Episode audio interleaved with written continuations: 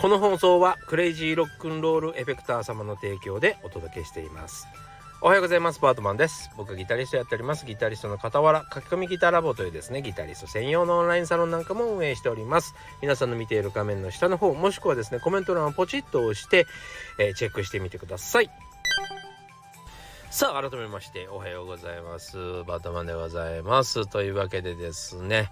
えー、昨日お話ししておりましたティームさんとですね本格的にちゃんと契約をいたしました。はい、えー、というわけでですね YouTube でご紹介する日が来るかなと思ってるんですけども僕が選んだのはですねえっ、ー、とアコースティックギターを選びました。すごく低価格のアコースティックギターなんですけどね僕ね実はね昔から中国の、えメーカーでメーカーというか日本のメーカーが出してるんだと思うんだけどメーカー名はセピアクルーってやつですね。セピアクルーのギターがめちゃくちゃ好きなんですよ。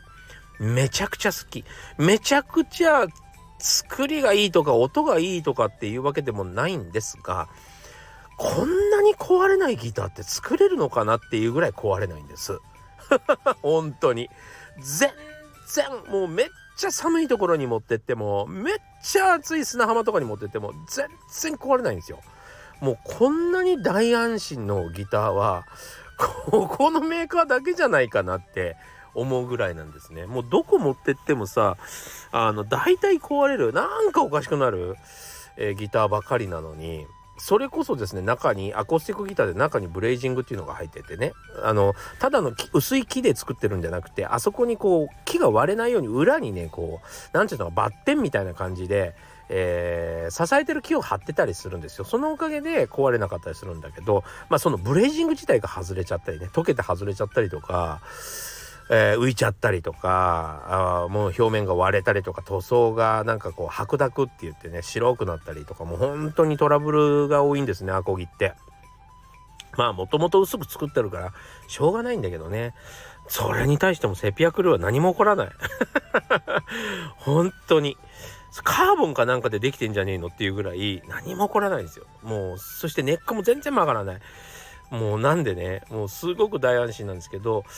あのそれと同じで中国のメーカーなんで、えー、すごく安心できるものじゃないかなと思ってるんですけどまあそういうね安いギターって大体ですねベニヤ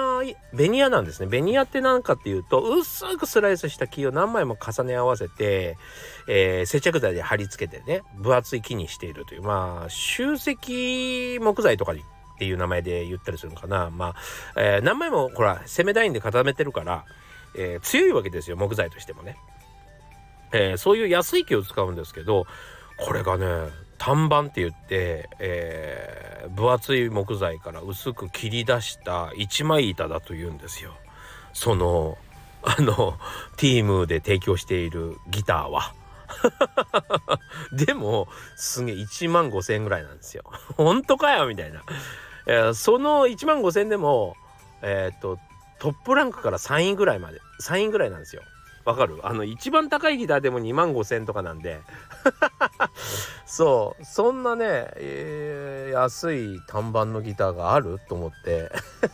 信じられないんでね。それを頼んでみました。はい。いや面白いね。でねそのあのーギターだけが届くのかなって思ってたんですけどあのー、ああとねなんかこうよかったら8,000円分ぐらいなんか他にもお買い物しませんかみたいな感じでお買い物っていうかそのなんか選んでいいですよみたいな感じで言われてていろいろ見ちゃったのね。でまあ結果的にはそんな別に必要なものがないからあのそれ用のギターケースをつけてくださいっていうことにしたんだけどあのいろいろ見ちゃったせいでねいやほんとティームあの全然あのそうだな回し物っちゃ回し物なんだけどティームめちゃくちゃいろんなものがあってあのー、すごいよ。なんとね俺1万円分ぐらい買い物してしまった。個人的に。そうあのまたあのお見せしますけどあ届いたらねそうあのホットアイマスクとかね。あの何？USB で充電できるあったかくなるやつね。ホットアイマスクとかめっちゃ安いのね。なんかこう日本で買ったりすると4 5千円すると思うんだけどなんか1,000円ぐらいで売ってて。しかもあのギターの、えっと、修理修理するあのヤスリがあるんですよ。特殊な。ナットっていうところを削るやつね。それが日本で買うと1万円ぐらいするんですけど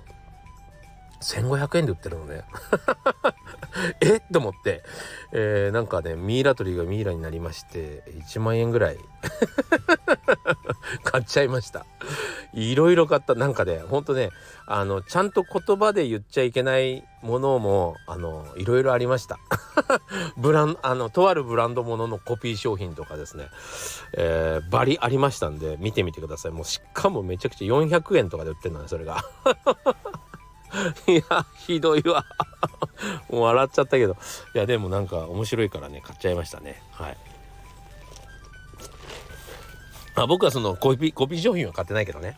そう。まあそんなわけでですね。あのティームさんまたちょっと楽しみにしててください。1万5,000円の商品をレビューするために1万円使うっていうね私がね。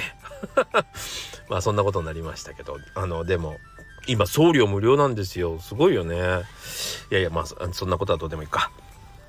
まあ楽しみにしててください。何歳からでも早弾きはできる。早弾きを諦めた大人ギターリストに夢を達成させた革命的な方法を詰め込んだ一冊がヤマハから発売。プロギタリストであり3.5万人 YouTuber 末松和人の1日10分40歳からの早弾き総合革命。購入は Amazon 全国の書店にて。さあそれでね今日はもうめちゃくちゃ俺ねハッピーな日であのもうなんかすごい大発見をしてしまったんですよ。で大発見とは言ってもまだ仮説そしてですねいい結果が得られた、えー、自分が期待してたこう予想より上回った答えを得れたっていうことでもう大興奮なんですね。ただこれはまだあのちゃんといろんなパターンであの検証してないのでですね。まあ、えー、検証のやり方によってはまあその仮説の立て方によっては他の仮説を立てる立てたらうまくいかないこともあるかもしれないからまだまだちょっと皆さんにお話しすることはできないんですけども、えー、今日やってみたことだけで言うとですねあの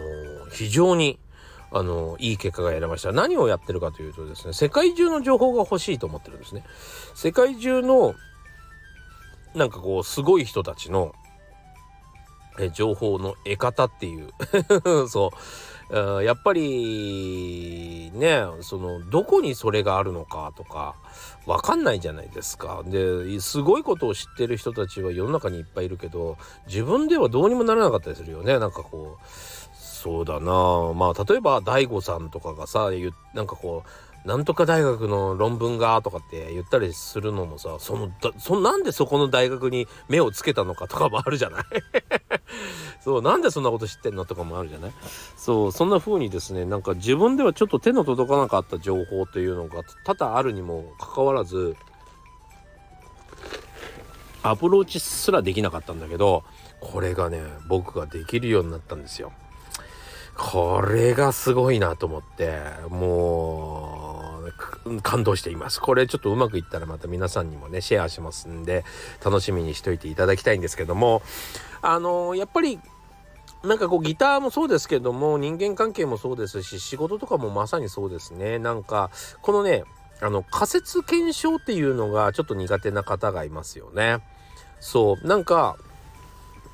仮説検証の癖をつけるといいと思いますよ。あのとりあえずなんだろうな何か例えばギター弾きたいと思ったりするじゃないですか。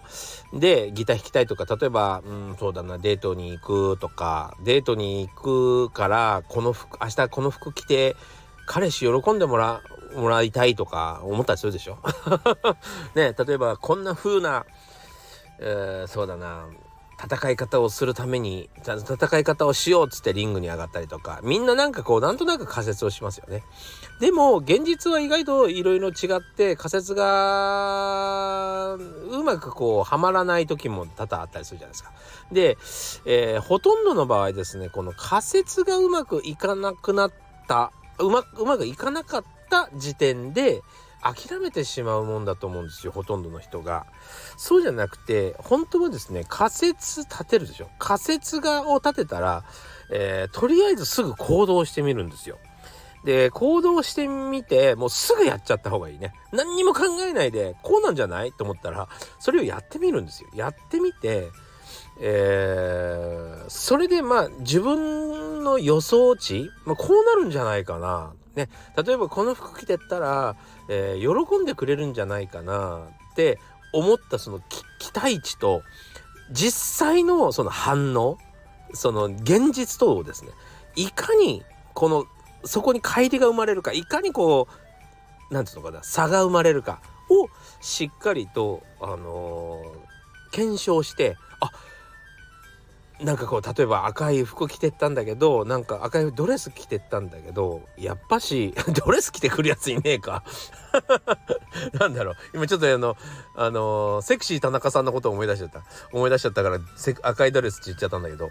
あの、ねセクシー田中さんって知ってるかな？ドラマのね。そう。えーまあまあそれはいいとしてあのね自分が思った可愛いと思った服着てたんだけどなんかいまいち受けが悪かったなと。じゃあ何だったら良かったのかみたいなのとかね、えー、自分だったら他のパターンとして何があるかみたいなことを何パターンかそっから、えー、出してみるっていうのとかね。例えば実際ちょっとドレッシーなやつを着てったんだけど、えー、彼氏がやっぱりアクティブな人でいろんなスポーツやろうぜみたいなことになっちゃったからやっぱり動きにくかったなとかっていうそういう現実からこう割り出してってもいいよね。みたいな感じでギターもこういうふうに思ったんだけどやっぱりこれだとなかなか前に進まないなっていうか、えー、やっぱりなんかこううまくうなんかこう成長してる感じがしないなみたいなねえー、そういうのもちゃんと割り出していって1回の仮説1回の検証で諦めてしまわないっていうのが非常に大事ですね。さっきのティームの話もそうだけどやっぱりティームから届いた商品があのめちゃくちゃだったっていう言って怒ってる日本人結構いるんだけどそもそもさ中国から物を送るんだから大体のものは壊れそうじゃない？だってあの飛行機で荷物投げ込んでるのとか見たことあるでしょ？それ見といて自分の商品は確実に届くっていう期待をしてる方がちょっとおかしいよね。しかもなんかデリケートなものを送ってたりしてさそれはさすがにないんじゃないのってちょっと思ったりするかな俺は。そうだからまあもちろん何を送ってもいいと思うんだけどやっぱりこれ無理だったねぐらいでねこれはさすがに中国から来るのはちょっと無茶だったなって思うぐらいの感じの。えー、なんかこう寛容さというかまあ本当にちっちゃい、えー、少額なものから始めてみるとかね、えー、そういう感じがいいんじゃないかなと思いますね。そういや過度な期待をしてからね、えー、最終的になんかこう仮説がうまくいかなかったから怒る要はこんこれは絶対に綺麗な状態で届くはずだみたいな過度な期待をしてですねその後怒ってるのはちょっと微妙な気がしませんか？ねちょっとなそそういう人たちせっかくきねせっかく頼んで傷ついちゃう気持ちはわかるんですけどね。そうそれはかわいそうだなと確かに思うんですがなんかあんまりちょっと過度な期待はねっていう気がしますね。それに対してでもやっぱりこの検あの仮説検証仮説行動検証っていうのがですね非常に役に立つんじゃないかなと。あくまでもまだそんなんつうのあの信用するまでには至らないものとして、えー、ちゃんと扱った方がいいんじゃないかなと思いますね。その後ですよ本当に検証が何度も成功した後あ信用に足るなと、えー、思った方がいいかなと思いますね。うん、というわけで、えー、今日もご視聴ありがとうございました。えー、1週間というか、まあ、平日が始まりますね。え、皆さんも無理なく頑張ってみ頑張ってあの、楽しく過ごしていきましょう、え、私も頑張りたいと思います。はいというわけで、え、今日もありがとうございました。それじゃあね。